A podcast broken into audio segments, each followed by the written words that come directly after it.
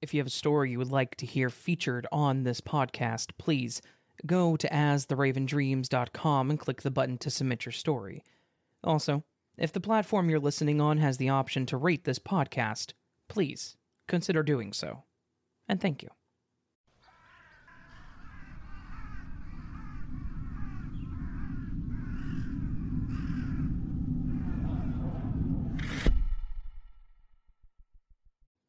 Now, some people may read this and think maybe I was just an overreacting kid, and I misunderstood him.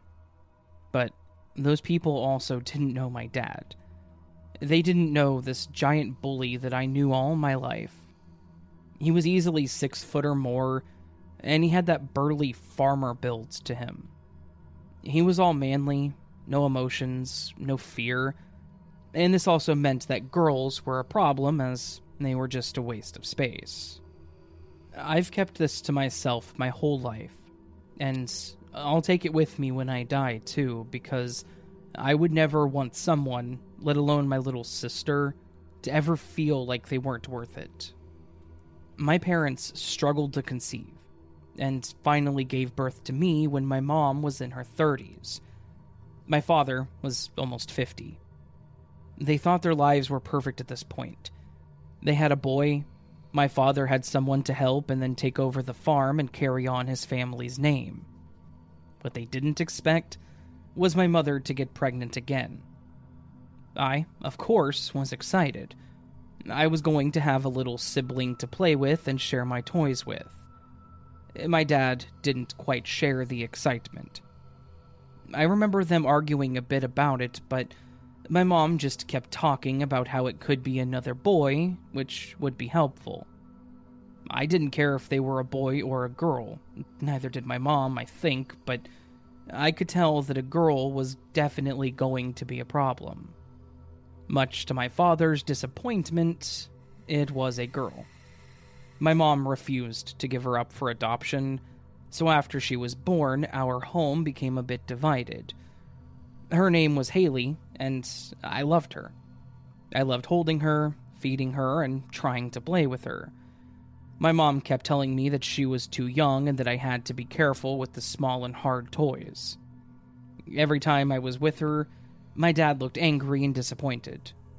He hated seeing me help her and refused to let me help with getting her dressed or bathing her, saying that it was my mother's responsibility and not mine. He tried to pull me out into the barn to help with the animals as much as possible, but he was always very mean and demanding. So I hated helping him after a while. Thankfully, when he would leave for whatever reason, my mom would allow me to help her with preparing a bottle, changing my sister, just things like that. Over the next few years, things were the same. When I came home from school, I would say hi to Haley and then he would quickly want me outside helping. When Haley was a toddler, I was about 10. While having dinner, Haley started getting upset and she didn't want to eat. My mom commented on her not feeling well, but my dad was getting irritable. When she started whimpering like she was about to cry, my father used his already booming voice to yell at her to stop or that she could go to bed without eating. She looked terrified, and rightfully so. I remember him yelling a few times at me like that. Haley just sat there staring at her food while the rest of us finished dinner. Afterwards, he left the house, slamming the door behind him, leaving the rest of us at a silent table. I immediately slid over to Haley to comfort her as my mom picked up the plates. I got her to cheer up a bit, and I even got her to finish her food. We had a decent night afterwards, as I went to her room to play with her before we had to go to bed. My mom didn't want my dad to see me playing with her toys and cause another fight, though. That night, I woke up needing to use the bathroom, but as I got up, I noticed that Haley's door was slightly open when it was always closed, per my dad's orders. I started looking in to make sure that she was okay, when I saw my dad kneeling over her bed, holding a pillow as she slept. I was confused and curious as to what he was doing, but then what I heard him say terrified me. It was like he was talking to her, and I'm paraphrasing this, but this is what I heard. I didn't want you. I didn't need you. You're nothing but a waste of resources and money. I can't even sell you off like my great pa did. I could just end you and feed you to the pigs, and then you could be worth to him. I was scared of my dad, and scared of what he could do to her as he started raising the pillow to her face. So, I immediately ran to the kitchen, grabbed a glass cup, and threw it on the ground, listening to it smash to pieces. Sure enough, both my mom and dad ran to the kitchen. I told them that I was thirsty and that I had dropped it. My dad immediately yelled at me for breaking it and told my mom to clean it up as she went to get a broom. My dad and I just stared at each other for the longest time until he nodded at me and walked off, slamming their bedroom door. I helped my mom clean up the mess, and when I finally went back to bed, I stayed up all night, waiting to see if he ever went back to her room. From that night on, I became her guardian, more so than a normal big brother. I tried not to let her be alone as much as possible, and if she was, I was always checking in on her. But it didn't stop there. I was always afraid that he might try something again, so I wanted to distract him or make him realize that she needed just as much love and affection as myself. So, I started acting out. I refused to help him with the farm, and when I did help, I half assed the work and always complained about it. I let my grades slip some, but I still passed. Typically, it was after my mom confronted me. It was hard because I knew that I could do better, and I hated disappointing my mom, but it was all to spite my father. As I became the problem child, Haley was looking more like the perfect one. She helped my mother with dinner, cleaning, and she rarely talked back to my father. She had great grades, and she always worked well with teachers and others. Unfortunately, she still couldn't earn my dad's love, I guess. He would tell her that she was doing a great job, but I could tell that it wasn't the same as he used to give me. Even after getting into a fight with him and yelling that I should be more like my sister, he still wouldn't admit to being proud of her. He even became physically abusive at times, but it was always towards me. Even on those few occasions that he would fight with Haley, and I could see him ball his fist, I would step in, making some kind of comment, causing him to swing at me. At one point, Haley asked me why I acted the way I did. Even doing everything right, he would never look at her, smiling, saying how proud he was, Yet whenever I did the bare minimum, he at least thanked me for the help. I just told her that he was an ass, and then I always turned it into a speech. I told her to never stop being herself. I told her don't change who you are for anyone, and do what makes her happy, and that's all that would matter. I think she took that to heart, too. She seemed to stop looking for approval, and I continued to just happily piss him off. I even stayed living at home after I graduated to make sure that I could guarantee her well being. One of the last times that I actually talked to him was one night at home while we were both drinking. Haley had moved out and I was on my way out. We started talking about our successes and how I would own the farm one day if I straightened up and wanted it. And I wasn't really interested in the farm life, so I joked about selling it. The conversation turned a bit sour, and I spoke too much as I made the comment, well, if I can't sell it, maybe I can just throw a pillow over it. He looked confused at first, but then it finally seemed to click in his mind what I had said. The only thing he said to me after that was, Get out. Happily. I got up and told my mom goodbye, and I left with the few things that I had left there. I never saw or spoke to my dad after that. Haley and I always stayed close, and I even talked to my mom often. My dad is still alive, but as far as I've heard, the farm is going to go to my nephew after he's gone. Like I said, it may not be the creepiest to some, but I feel like I might have actually saved my sister that night.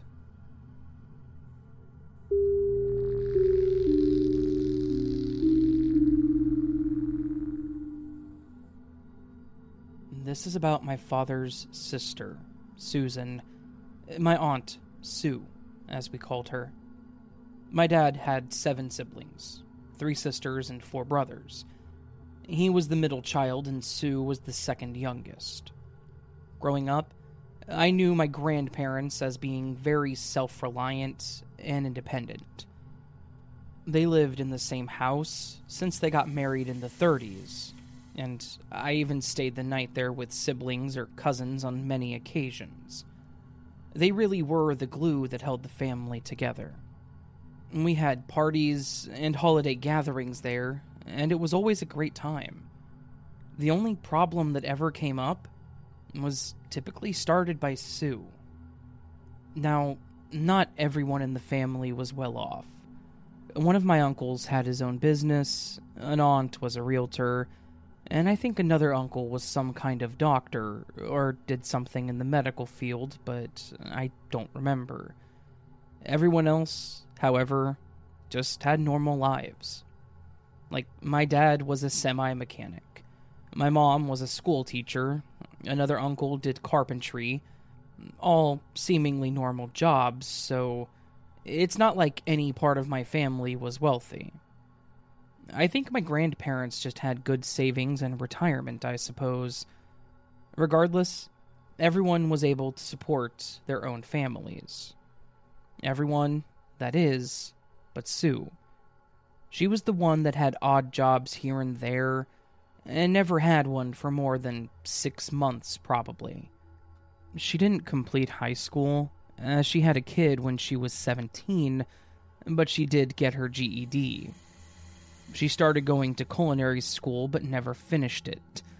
She used her son as an excuse for that as well, but then his father actually won custody of him before she dropped out, so she didn't even have to care for him. I was old enough to understand what was going on because she would always end up getting money from my grandparents, and even my dad and other aunts and uncles before. Some of them, like my Uncle Ben, always refused to give her money. I think something happened that I'm still unaware of to this day that made him put his foot down. Things really started taking a turn when my grandfather passed. He had underlying heart conditions, and his cause of death was heart failure. So, I suppose the family knew that it was coming. He was in the hospital when he went, but I remember all of us going up there to see him and say our goodbyes. When he passed, as expected, Uh, just about everything went to my grandmother except for a few things, such as a vintage car that he gave to my oldest uncle, and he even had these accounts set up for me and my siblings and our cousins, which there were 12 of us total. They each had $500 in them, and they accrued interest, but they couldn't be touched by anyone but us kids, and not until we were 18. Nobody was upset about it, because since my grandmother had survived him, why wouldn't she get most of it? It all made sense to my aunts and uncles, except for Sue. We had the celebration of life party the same day of his birthday, which was a little over a month after his passing, if I remember correctly and that's when we learned about these accounts. This did not sit well with Sue. She was visibly upset and had made comments about how much she did for them and that she wasn't being appreciated. Uncle Ben told her that she needed to calm down because even her son, that she didn't have custody of, got an account, and that it wasn't about her. She quickly left, making the party a bit awkward, but my grandma did what she normally did and brought it back around so that we all could have a good time. A few years later, my grandma had a fall on her front stairs, and she had to have hip surgery. My parents actually picked her up from the hospital, and she stayed with us for about a week until someone helped install a ramp next to her stairs. As mentioned, my grandparents had always been very independent, and my grandmother even after my grandfather passed, so it was really hard to let go of the independence when she was healed. It was quite the surprise to us when Sue kept showing up and staying at her place for days on end, saying that she was going there to help her. Even though a lot of people thought it was weird, Sue actually seemed to be helping a lot. She helped her with her garden that she cherished, she mowed the lawn, and she even kept the house clean and dusted. Ben was even impressed, and we seemed to have a good time when we were over there. Then we learned that part of the reason that she had been staying there was that she had been evicted and she didn't have the money to find another place, as she wasn't working at the time. My grandma explained that she allowed her to move in until she was able to find a place, as long as she actually helped around her house. So, she seemed to be under a spotlight, everyone watching what she did but it didn't seem to phase her, which seemed to make everyone let their guard down, I suppose. Then, my grandmother started having complications. It started with her seemingly just having the flu, or something like that, so we would just have to cancel holiday plans or reschedule. She still called and talked to us, but the parties became more and more different. When we did go over there, she looked noticeably different. She was thinner, sometimes she even had bruises on her arms and legs, and said that she was going through bouts of illnesses causing a loss of appetite, so that's why she was losing weight. Of course, being grandma, she always made jokes about finally being skinny and things like that. She said that she was fine, as she was taking medications that she was prescribed, as well as vitamins, and we moved on. But she always seemed to have something wrong with her when we talked to her or visited. I know that she was older, she was in her 70s when this all happened, but my grandma had always been in great health. No cancers or other genetic diseases really on my paternal side, so to see her going from healthy, even after hip surgery, and slowly becoming this frail woman it was alarming. She always had a reason for her ailments, and Sue always seemed to be right there to explain more in detail as to what was going on. She would always go on about all the different medications that she had to take, and I think everyone seemed to question it. How could someone's health change so much? How come they always defaulted to these strong and sometimes harsh drugs for someone her age? My dad, and Uncle Ben and Roger always became upset about the whole thing and mentioned talking to her doctor about it because they didn't think that it was right. Grandma, however, would always try to calm them, telling them that she was fine and to not worry about her. But I knew that it would still eat at them. My dad talked with my mom a lot about it and what options, if any, they would have. As time went on, her list of medications increased, and the worse she looked. It obviously ate away at her as she always dressed her best, but she stopped wearing her sundresses and hats and was typically just wearing pants and a blouse, covering as much skin as possible. She still talked to everyone, but she wasn't the outgoing self that she had always been. It was heartbreaking. I was really close to her, so when she seemed to not be able to focus on our conversations, it really started affecting me. Then, one day, while we were having dinner, my dad got a phone call from Aunt Sue. She was inconsolable, as she had told him that my grandma had died. I had never seen my dad so upset in my life. We weren't allowed to go over there, so we stayed home with the neighbor, and my parents went to the house. I was old enough to know what was going on at this point, not to mention the conversations my parents had at home and with my aunts and uncles. It was a terrifying thought. They all thought, and still think, that Sue had something to do with it. There was apparently a fight between Sue and Ben when they arrived. The death certificate said that she had died of natural causes, but they also found no proof of any of the illnesses that Sue claimed she had. Yet, she still had all the medications prescribed to her.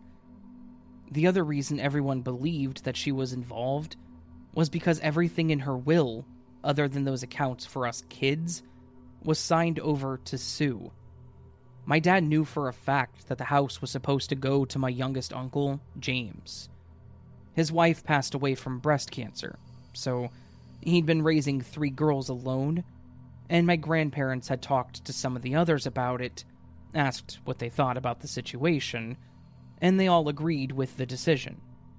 So the fact that it was now going to Sue was unbelievable. Their life insurance, the house, my grandma's prized possessions, all for her to do with as she pleased. And she had no qualms with keeping it all for herself either. She told the family that we could come and get some things that she didn't want or have any use for, which, in all honesty, most were of no value. Old furniture, knickknacks, clothing, things that she would have just thrown away. She had these beautiful dolls that I always loved holding and brushing their hair, and my grandma had told me that they would be mine one day. My aunt Sue tossed them out, so I snatched them up in a heartbeat, as well as some of her dresses. Other than those items, she pretty much just mocked or tormented the rest of the family, acting like she was better than all of them and that she earned it all because she took care of her for so long. Everyone always offered to help, but sometimes my grandma insisted that she was fine, or Sue would answer her and never allowed it. Shortly after everything was settled, she quickly sent a letter, delivered by a lawyer, to all of the siblings, including my brother, saying that they were to leave her alone and never talk to her again. There was no actual court order or anything of that sort so many people tried to contact her to find out what was going on, but she refused to ever talk to anyone. When I turned 18, I actually tried reaching out to her as well, but after saying who I was on the call, she acted like she didn't remember me and hung up. And that was the last time that I ever heard from her. In 2019, she actually passed away, most likely alone as she never had any other kids or ever got married. We only found out through a mutual friend that she had passed. If she had anything to do with my grandmother's death, she took it to the grave with her, and our family will always live with this hole in our life.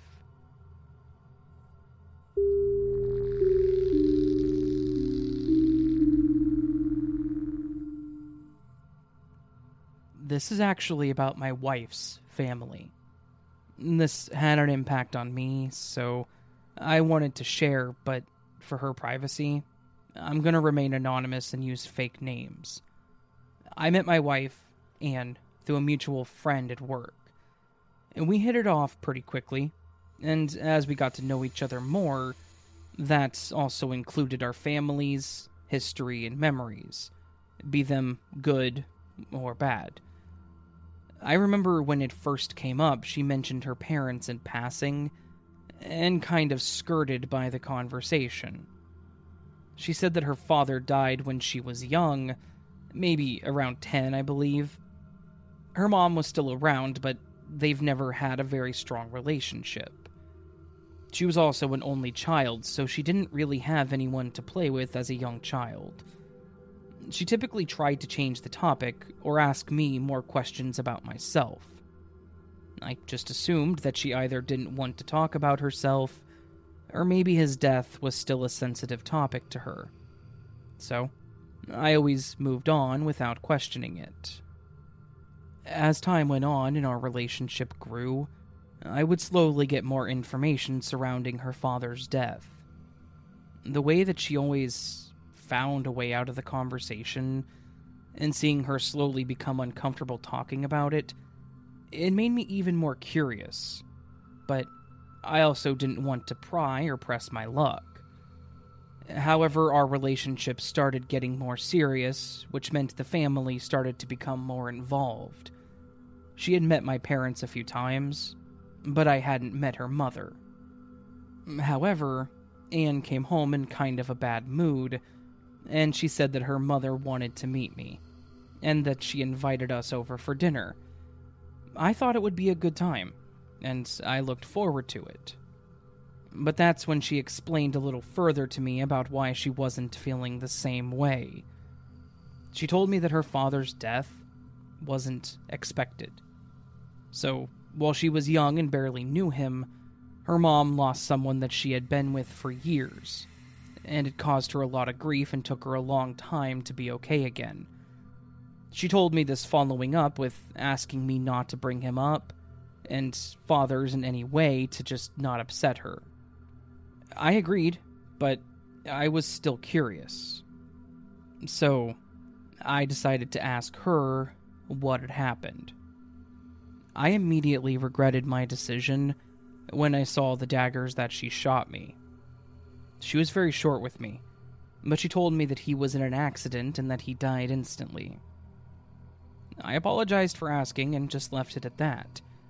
I could definitely see why that could be so traumatizing, especially when it's unexpected, so I just made a mental note to not ask about it again until she wanted to bring it up. Meeting Connie, her mom, went pretty well, I thought.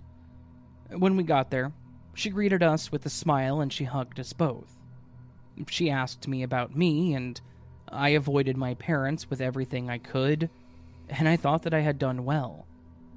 We had a great dinner and we all talked and laughed. When we left, Anne agreed that it was a good time and she thanked me.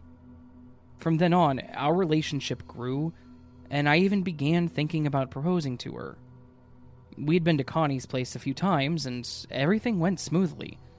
Unfortunately, I think I got too comfortable with it and I caused a slip up. We went over there for our Christmas dinner with her and to exchange a few gifts.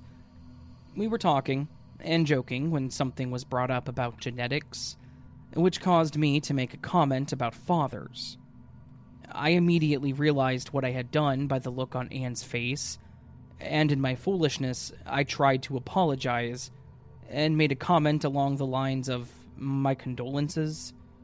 I don't remember what exactly I said. But Connie looked even more confused than distraught I saw her look over at Anne and she said thanks, and the table went silent. That was the most uncomfortable situation that I had ever been in. Right before we left, I used the restroom, and when I was coming back into the room, I noticed the two of them were having a quiet conversation, and Connie was holding a small gift box. When they noticed me, they cut it short and Connie shoved the gift at Anne. I pretended not to notice or care about what was going on, since I had already screwed things up that night, and we left with little being said. The car ride back was also silent and awkward, so I tried apologizing when Anne told me it was fine and not to worry about it. So I dropped it, and we didn't hardly say a thing that night. We both went to bed together, but I would wake up a few hours later to an empty bed as sobs came from the living room. I got up to see what was going on, and Anne was sitting on the floor with the gift box and a letter sitting in front of her. It took a while to console her by just holding and trying to comfort her and not saying anything. She finally explained what the box and the letter was. It was from her father. He hadn't died, or at least not like she had said. He didn't die years ago.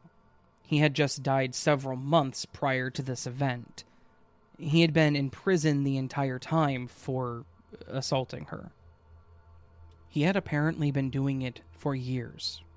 But her mom, Connie, had no idea. He threatened her that if she ever told, he would sell her to another country. She was a child at the time, so she didn't know any better, and she didn't know the validity of the threats. Not to mention, they were all coming from her own father. Apparently, Connie had come home early, catching him in the act. She called the cops, and he was convicted. Anne told me that she grew up with mixed feelings for both parents.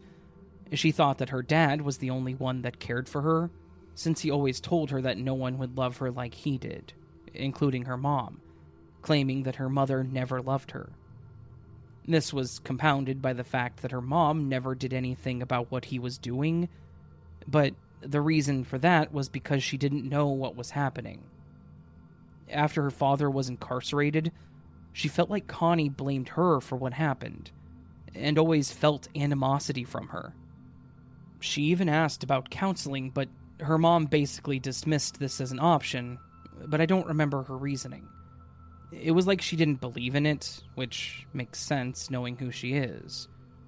Mental health definitely isn't something that she believes in, sadly, because she could definitely benefit from it too. Anyways, this caused Anne to become more distant from her mother, and she just treated her dad as if he was dead. To be honest, he could be for all she cared, and I didn't blame her. This all came crashing down on her because the box contained a small beaded necklace with the letter A in it, as well as a letter from her dad. It talked about how he found out he had cancer and he wanted to make amends before he died so he was asking for her forgiveness. But included in it was a copy of his death certificate, confirming that he had died of complications from lung cancer. She had quite the argument with her mom the next day about it. She was understandably frustrated that she would give this to her, and now of all times. She said she wanted her to have closure, and that was about the only sense that I got out of it. Connie and Anne's relationship never seemed to get better. I proposed to her, and when we got married, I got her on my insurance, and she was happy to see a therapist to finally put things to rest. She tried to get Connie to go with her or talk to her, but she never did. I personally don't think Connie holds any ill will towards her daughter, but I wonder if she feels responsible and that's why she doesn't want to face it. However, that has been over a decade now, and Anne is such a happy and confident woman now, but I understand where she was coming from. And I think that will just always be something that we keep to ourselves.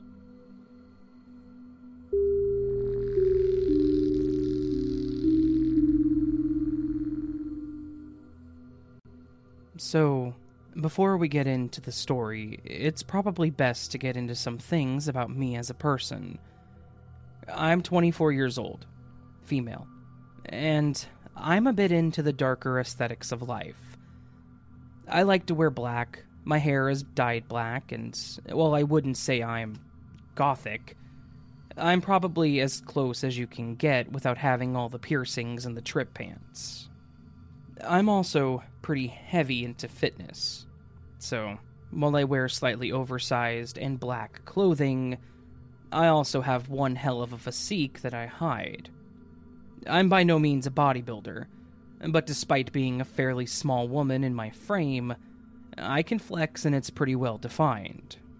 For the most part, I got into weights and fitness for the health benefits, but I can also defend myself, despite how most people see me. Being a bit on the shorter side, a lot of guys think that they can mess with me, or hit on me, and basically be physically assertive over me and that I'll be impressed. It doesn't work, and I'm not easily intimidated.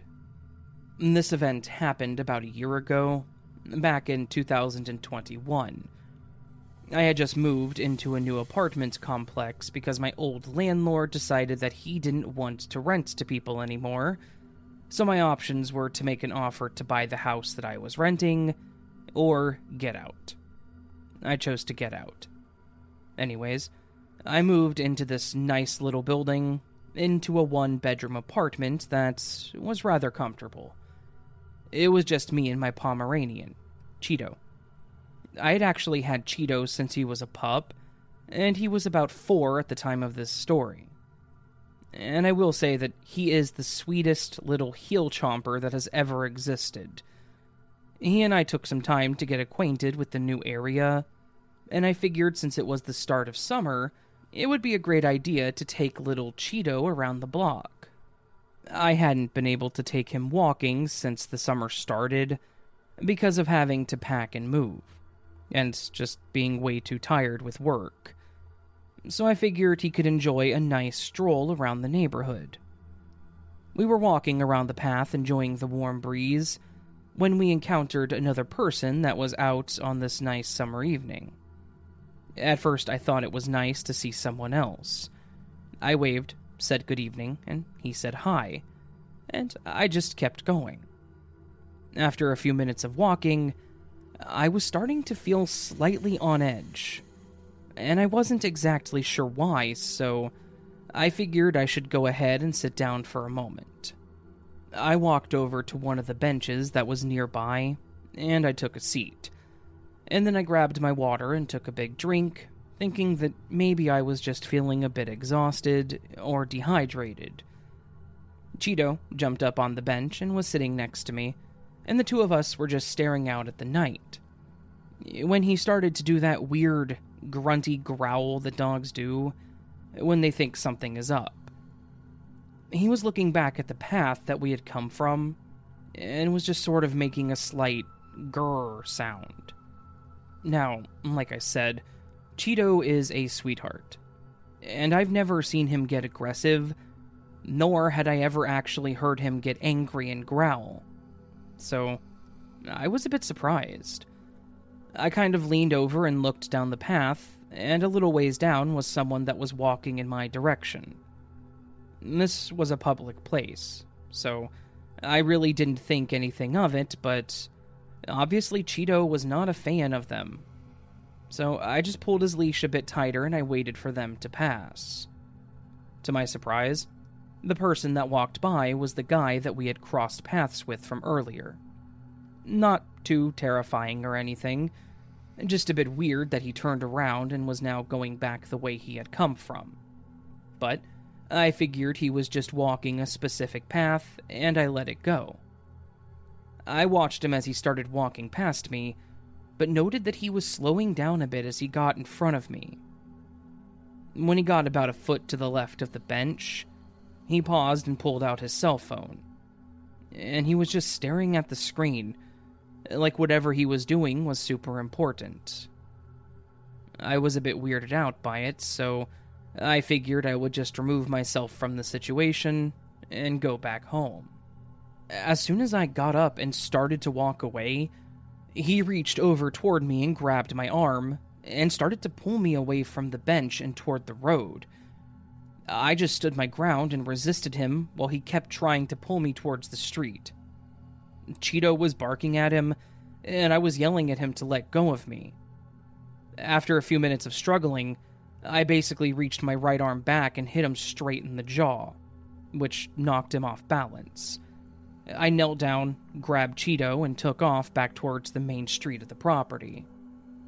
As I was running, I turned back to see if the man was chasing me, but he wasn't.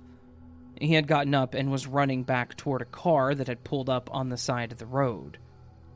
I stopped for a moment and watched as he jumped in, and they peeled off down the road and took a right on the next street. I have no idea what the hell they were planning but it definitely felt like some kind of abduction attempt.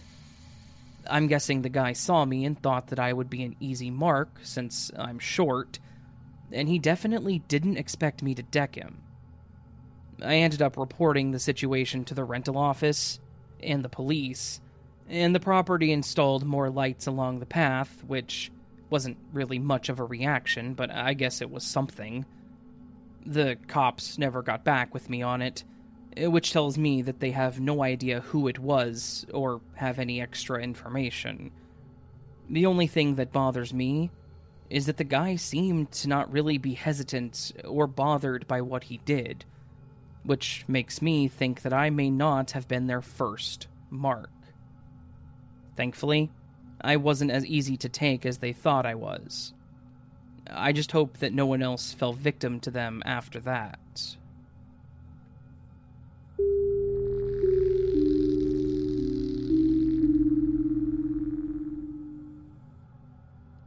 I've always been a bit of a nature buff, and I love to visit the national parks any chance that I get.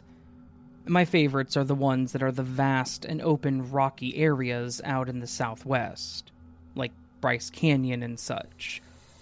There's something about the bright red rocks, the big open canyon, and completely unincorporated areas that gets to me. It's the isolation and the disconnection, I think, that I really love. If you're out there and you keep to yourself as best you can, you likely won't see another soul the entire day. One summer, my boyfriend and I decided that we would go camping in the park and would then go backcountry hiking the next morning. We usually just spent a day in the canyon parks, but I wanted to spend the night because well, I just did. It was summer.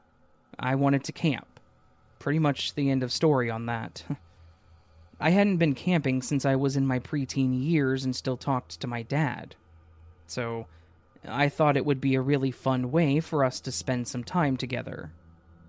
We found a part of the grounds that was accessible, but still pretty off to itself, and we started to set up our tent. The spot that we chose was like I said, fairly isolated, but was also pretty close to a spot of the park that had a nice sized drop off. That may sound scary to some, but to me, it was all about the view. A drop off meant that we would get to see the sky at night, and possibly the thick fog in the morning, depending on how the weather treated us. In my opinion, it was perfect. My boyfriend wasn't a fan of being so close to a steep drop and so far away from other campers, but he relented when I told him how much I liked it. After we got everything set up, the sun was already starting to set, so we decided that we would make a small pit for a fire. We got the fire going and were just sitting around, watching the sunset, and enjoying the view of the night sky. After a bit of this, I kind of got this weird feeling like something was staring at me. You know the one. That weird spine chill that happens when your instincts are scratching at your brain to do something.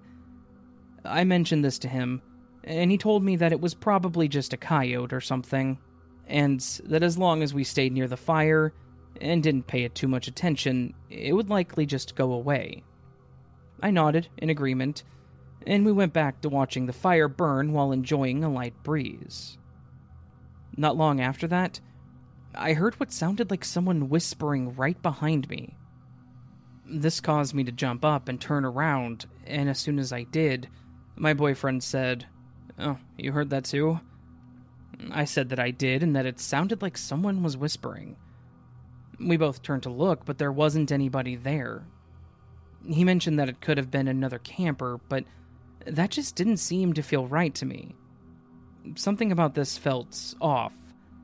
Like it wasn't a person or a camper that was just messing with us. No sooner than me saying that, we heard what sounded like a yelling coming from the side of our campsite that was over the drop off. When I say there was someone yelling, it sounded like someone was pleading for somebody to help them. Like they had fallen down and were hurt. The thing about it, though, the yelling never really said the word help. It never really said any coherent words. It just kind of sounded like someone was making noise similar to words, but they couldn't quite get it right. You know how little kids talk, but the words that they say aren't all there, like they're still learning? Yeah, it was just like that. My boyfriend said that we should at least look and see if we could see someone over the drop off, and then we should get someone that works for the parks to check it out. We got up and looked over the edge to see if there was someone there, but I couldn't see anyone. My boyfriend grabbed his flashlight and was shining it down into the ravine, and after kind of panning it back and forth, the light hit something. I don't know if it was a person or what, but the second the light hit it, the thing made a mad dash behind a tree, and we immediately heard the yelling again. It was definitely coming from this thing, whatever the hell it was. And again, it wasn't using words. It was just making sounds that were close to words. And it sounded like it was in distress, but they were not actual words. My boyfriend said that we should go ahead and pack up and head back to the Rangers and let them know that there was someone down in the ravine. He then shouted down that we were going to get help, and we quickly got our stuff back into the car and drove down to the entrance. We got to the ranger station and told him that we thought there was someone down in the ravine that was yelling for help, but we weren't sure if we saw them or not. They said that they would go check out the area to see if they could find them, and thanked us for the information. We got back in the car, and I asked if we were going to find a new spot to camp. My boyfriend literally laughed at me and said, Hell no. I don't know what that thing was, but I know that it was not human. I'm not spending the night out here with that thing anywhere near me. As upset as I was that we weren't spending the night out in the park, I actually agreed. It wasn't worth it. We went back early in the morning, and my boyfriend said that he wanted to ask the ranger if they found anything. He said that they got to where we had mentioned, and they heard something, but they weren't sure what it was. When they went down into the drop off to see if there was someone down there, they didn't find anybody. There was what looked like an abandoned tent filled with trash, but it hadn't been used for a while, based on its condition. I don't think this helped him feel any better, to be honest, but he asked, so they answered. We never went back to that particular area after dark when this all happened. And I haven't convinced him to go camping again yet. I think this actually freaked him out, which I get. It was unsettling for sure, and I don't think we'll know exactly what the hell that thing was.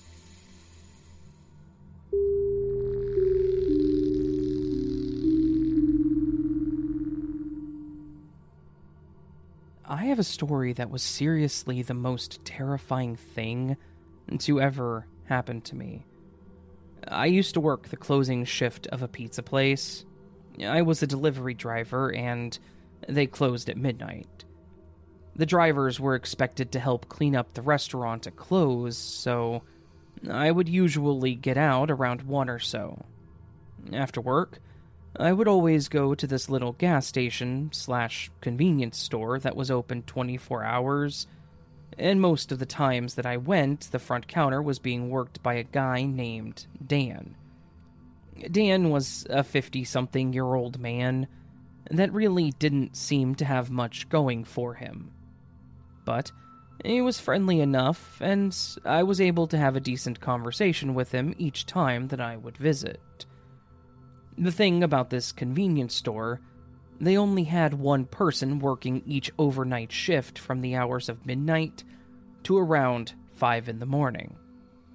Obviously, this wasn't ideal and was a huge security risk for the store and that person in general. Because of this, and because they expected to get a bit more foot traffic this summer, they had installed what was basically a buzzer system after 10 p.m., the cashier had to hit the button to unlock the front door for the person that was outside. And this seemed like it was safe enough. Basically, Dan could decide if he wanted to let someone in the store or not. Though he was told to let everyone in that wasn't wearing your stereotypical robber attire. On the night that this event happened, I worked a bit later than normal because we were really busy at the store. So we had a lot of dishes that we needed to do. Because it was almost 2 in the morning, I decided that I would go get some caffeine and then head home to play a game for a few hours. My sleep schedule was already screwed up, so I figured why not just pull an all nighter. I pulled up to the store. Dan saw me and waved me in before hitting the buzzer. I walked in and asked him how he was doing, just making small talk and asking about the night.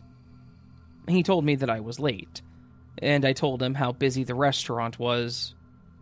Basically, we just made some really banter filled small talk about nothing in particular. After a few minutes, I saw a man walk toward the counter from around where the drink freezer was, and I told Dan that I would let him get back to work while I went to get my monster. The man that approached the counter, he looked a bit raggedy. I'm not trying to be insulting. He just kind of looked like he may have been homeless. He was wearing a large jacket in the middle of July and was also wearing a ski cap on top of his head. Being the summer, I could only imagine that he was incredibly uncomfortable in the heat. I turned to walk away from the counter to get my drink when I heard Dan say, Oh, uh, just the water this evening? And then the man started screaming something at him. I turned around to see what the hell was going on, and I realized what he was yelling. The homeless looking guy was yelling, Give me the money, and pointing a gun straight at Dan's head. As soon as he realized that I was looking at him, he pointed the gun at me and told me to get behind the counter. I put my hands up and complied, walking back behind the counter and standing with my back to the wall. He keeps yelling at Dan to give him the money, or else he would just kill us both. Dan was scrambling and struggling to open the register. I think the nerves were beating the crap out of him, and for some reason he couldn't think about what buttons to press to get it open. The whole time he's scrambling to press the buttons, this guy is pushing the gun into his forehead and screaming that he had five seconds before he pulled the trigger. Dan pushed the button and put his hands up, and then the register shot open. The man grabbed all the cash from the drawer and immediately took off towards the front door. He went to push it open, but of course it wouldn't open because it had to be buzzed. After a couple of seconds of him trying to get it open, he stepped back and shot the door several times, causing the glass to shatter, and then he booked it. Thankfully, while fumbling over the register, Dan had pressed the button on the register to set off the silent alarm. A few minutes after the man had taken off, the police pulled up with their guns drawn and they ran into the store. We told the officers about the man and told them which way he had went. One of the officers got back in the car and started driving around the block to find the guy. The officers took statements from both of us and asked to watch the camera footage so they could get a visual of the perp. They did the whole thing they normally did dusted for prints, got the footage, and then took our information so that they could call us if necessary. Obviously, I was panicking inside, and Dan was freaking out. He called the owner and told him that he needed to come out and figure out what to do about the door. And then, when he got off the phone with him, he told me to go get my drink and get the hell out of there. I went and got my energy drink, though I'm pretty sure I could have just stayed awake on pure adrenaline. And when I went to pay for it, he told me that it was on him that night. I just kind of nodded and left. After all this was said and done, I actually found out this wasn't the guy's first robbery. It wasn't even his first robbery that night. Apparently, the little convenience store was actually the third spot that he had hit that evening. The first store he robbed was a grocery store on the other side of the state line, and the second was another gas station that was about 20 minutes north of us. The thing is, at the other gas station, he had actually shot the clerk because he wouldn't cooperate. The guy wasn't killed because he shot him in the shoulder, but he was obviously injured pretty badly. And he wasn't actually homeless. He was only using that as a disguise to make himself look larger than he was and harder to identify. Since he had hit two other places that night, the police were actually pretty heavy out on the streets, which is why they were quick to get there. and they actually caught the guy a few blocks up the road where he was getting into his getaway car. It was seriously terrifying to be a bystander in this robbery, and considering he had shot the other clerk, I can imagine that if Dan had any more trouble with the register, he likely would have shot him too. It scares the hell out of me to consider how close our lives came to their end, but I am thankful that it ended without casualties. After this happened, the store decided that they would just close for the overnight shift for a while, and I decided that after work, I would just go straight home. It could have been much, much worse for sure, but it was still the scariest thing that has ever happened to me.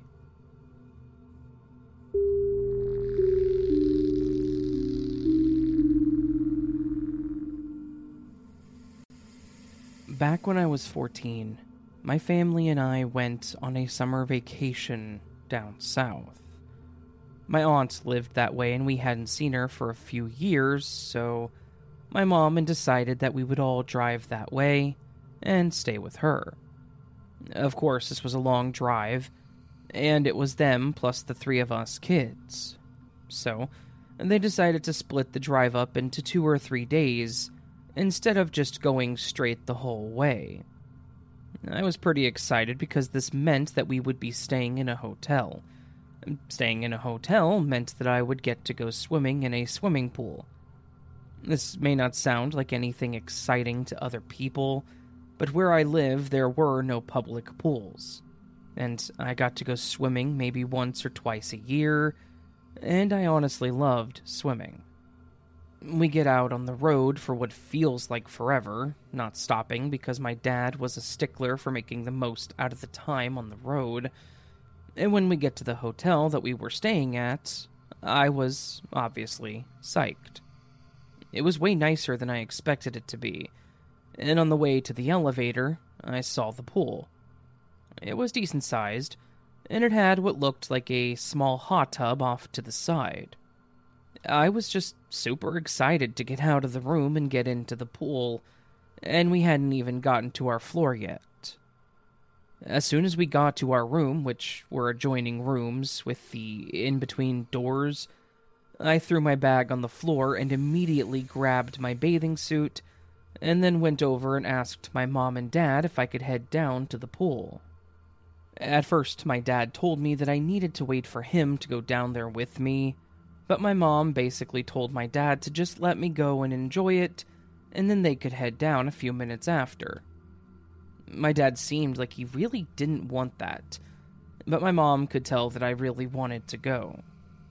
She said that I could go, so long as I took my two siblings with me and didn't do anything too crazy until they got down there. I agreed, and I said that I would be as careful as I could until they got down. I ran down the stairs and made my way to the pool as quickly as I could, with my two brothers lagging behind me. They hadn't even changed yet, so when we got down to the pool, they had to run into the restrooms to get changed. And I immediately jumped into the pool. After I jumped in, I noticed that I wasn't alone in the room, and there was an employee that was cleaning up the area. As soon as I had jumped in, he turned around to look at me and he said, Hey, no jumping in the pool. And I apologized. As soon as he heard me, and then saw me, he walked over to the pool and asked where my parents were. I told them that they were on their way down and that I had just beat them here thinking that he was going to tell me that I couldn't be in the pool without an adult. As soon as I said this, he squatted down by the edge of the pool and was just sitting there staring at me. I had no idea what was going on, but I figured that he may have caught on that my statement was a lie. He repeated what I said to me, but it was like in a tone that was really creepy. Like, huh, your parents are on their way down, huh? You sure about that, cutie? I just kind of stood there and said, Yeah, they're on their way. He then smirked and asked me how old I was.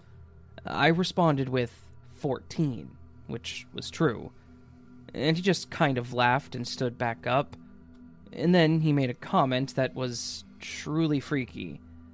He just shook his head and said, I bet I could get you out of that pool and into my car before anyone even noticed what had happened to you. I just sat there and stared at him as he turned to walk away and went back to cleaning the window, as if he hadn't literally just told me that he could kidnap me without issue. After a few moments of just sitting there, my two brothers ran into the room and jumped in beside me. And once again, the man turned to say, Hey, no jumping in the pool. They both apologized to him and then went on with swimming. I wasn't really feeling much like swimming at that point. So I just sat in the water watching the man as he finished cleaning the glass. As he turned to leave, he made sure to make eye contact with me and then winked, saying, I'll see you later. I just remember his tone and the way he smirked at me. It was legitimately creepy. Thankfully, I didn't see this guy the rest of the time that we were there, since we were only there for the night, and we left pretty early in the morning. I never mentioned it to my parents or told anyone about this because I seriously didn't think anyone would do anything. Now I know that I should have reported it to them or to someone that worked there, but at the time I just didn't know what to say about it. To be completely honest, this whole situation was enough to make me never want to go swimming at a hotel ever again.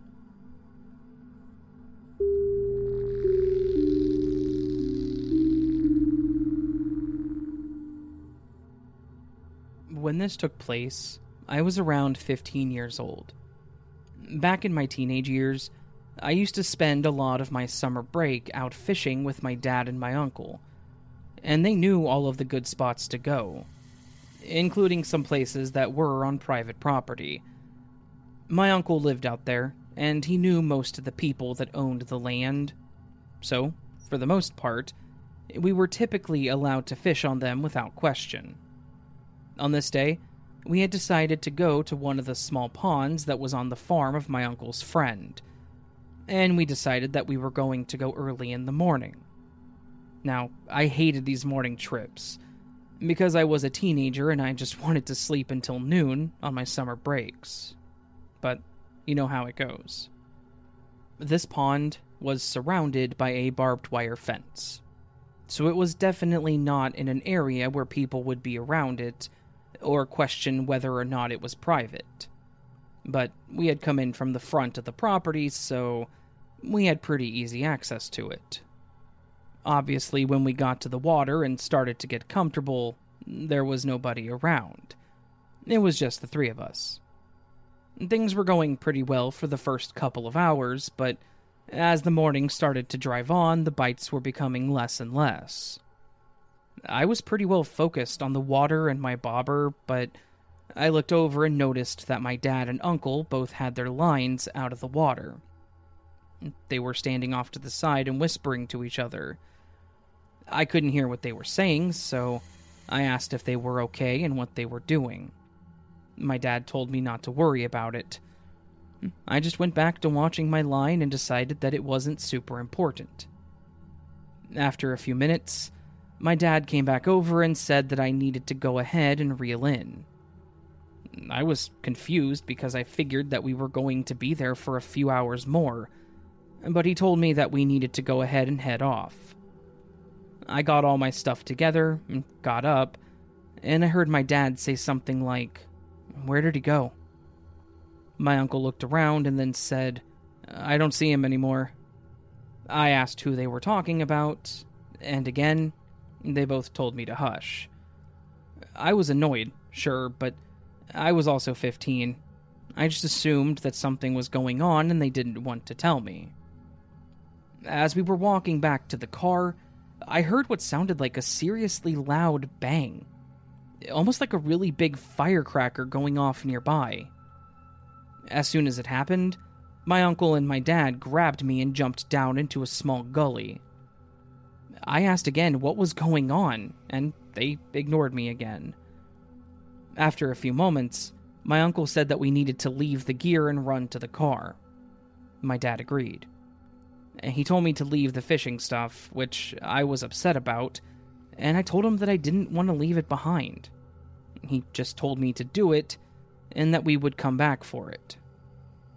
For the sake of not just going on and on about this whole thing, we left the fishing gear and we made it back to the car and drove back to my uncle's friend's house.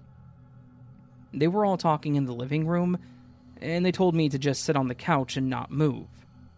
Then, my uncle and his friend went back out onto the property. Both of them had guns. After they left, I told my dad that he needed to tell me what was going on, and he surprisingly did. He told me that while we were fishing, they had noticed that there was a guy standing in the trees that was watching us. He just stood there for a while and didn't move. And then when my dad waved at him, he said that the guy brandished a gun. That was about the time that he said we needed to go ahead and leave, and then as we were walking back, that loud bang was apparently the guy shooting at us. After scouting the property, they said that they didn't find anyone, but they did find a few spots where rounds had hit trees, and they weren't far off from where we were standing when the shot went off. Obviously, I was a bit freaked out and mad that my dad didn't tell me what was happening. But I get it. It was pretty terrifying, and they never figured out who it was. We also never went back out to that pond, even though the person that owned the land added a better fence in the back area where the pond was. I think the whole thing just kind of got to my dad and uncle a bit too much for them to go back.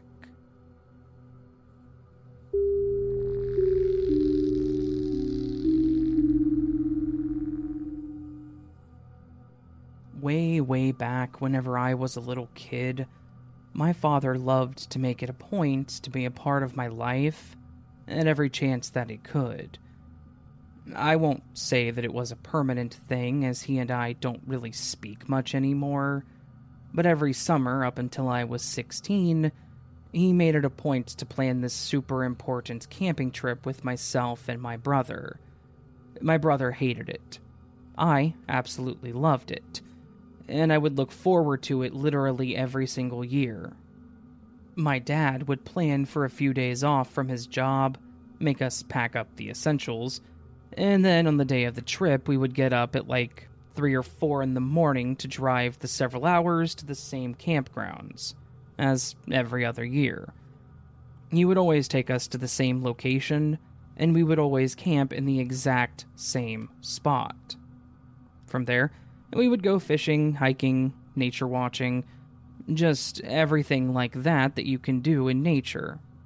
Now, like I said, my dad made a point to do this with us. While we aren't on the same page anymore, and aren't on talking terms for reasons that are beyond the scope of this story, these days out in the woods are some of my most cherished core memories, and I will never forget how much fun I had doing all the things we did. Because I remembered how fun it was, I wanted to create the same memories in connection with my own son. So, when he was around nine years old, I decided that we would plan to take a trip to the same campgrounds that my dad had taken me to. It took me a really long time to convince my wife that we should go camping, and when she finally agreed, she basically told me that if literally anything went wrong, we had to go home immediately. I relented, because I knew that she wasn't going to budge on this, so I agreed and said that we would be super careful, and I promised that it would be a great time for all three of us. We got all of our stuff together, and we headed out onto the road. It was early enough that the summer sun wasn't quite beating down, but it was definitely starting to warm up. I could tell that she wasn't happy with that fact, that it was going to likely be hot, but I told her that I couldn't control the weather and that it would be a lot nicer in the evenings. We got to the spot and got out of the truck, and I just kind of took a deep breath in while I stepped out onto the grass. The minute my eyes landed on the plot of land, a huge rush of nostalgia hit me. I remembered all the times that my dad and I spent out there fishing, bird watching, and just enjoying the summer days. We started to unpack and set up our tent, and I was telling my wife about all the things that I wanted to do while we were there. She said that she wanted to get some pictures of birds out in the woods, and that, despite the heat, she was pretty excited to spend some time out in the wilderness. After we got the tent set up and we were convinced that we were ready to camp, my wife asked if we could check out the surrounding area before the sun went down. I agreed. I was pretty psyched to see how much things had changed since I was last there. We started out into the woods, and my wife was taking pictures of everything she could find. She was taking pics of literally everything she saw deer, birds, squirrels. And then I noticed that she had paused while staring through the viewfinder of her digital camera. I asked if everything was okay or if there was something that she saw, and she said that there was something up ahead that she wanted to check out. We walked up to where she was pointing her camera, and I was pretty shocked by what was there. Right in front of us was what looked like a 7 foot by 3 or 4 foot large rectangular area that appeared to have been dug up and refilled with dirt. It was pretty obviously recent but it looked like it could have maybe been a few days or a couple of weeks since it was filled in. My wife then asked me if this was a camping thing, but I had a pretty good feeling that it was much, much worse. I told her that this was the one thing that would go wrong, and that we needed to go ahead and pack up. She was a bit confused, but I mentioned that we needed to report this to the police.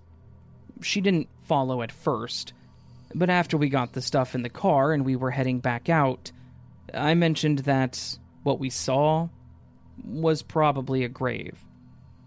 She went as pale as a ghost and agreed that that was enough to cancel the trip. We reported it to the cops. I told them that we were out hiking in the area and that we found what looked like a grave. They said they would check it out, but obviously never told us anything more than that we decided to make plans to do something else and to stay in a hotel for a couple of days.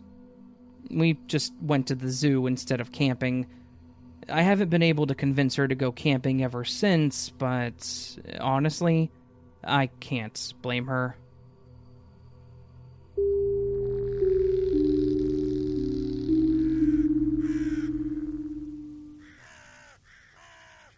Hey there, friends.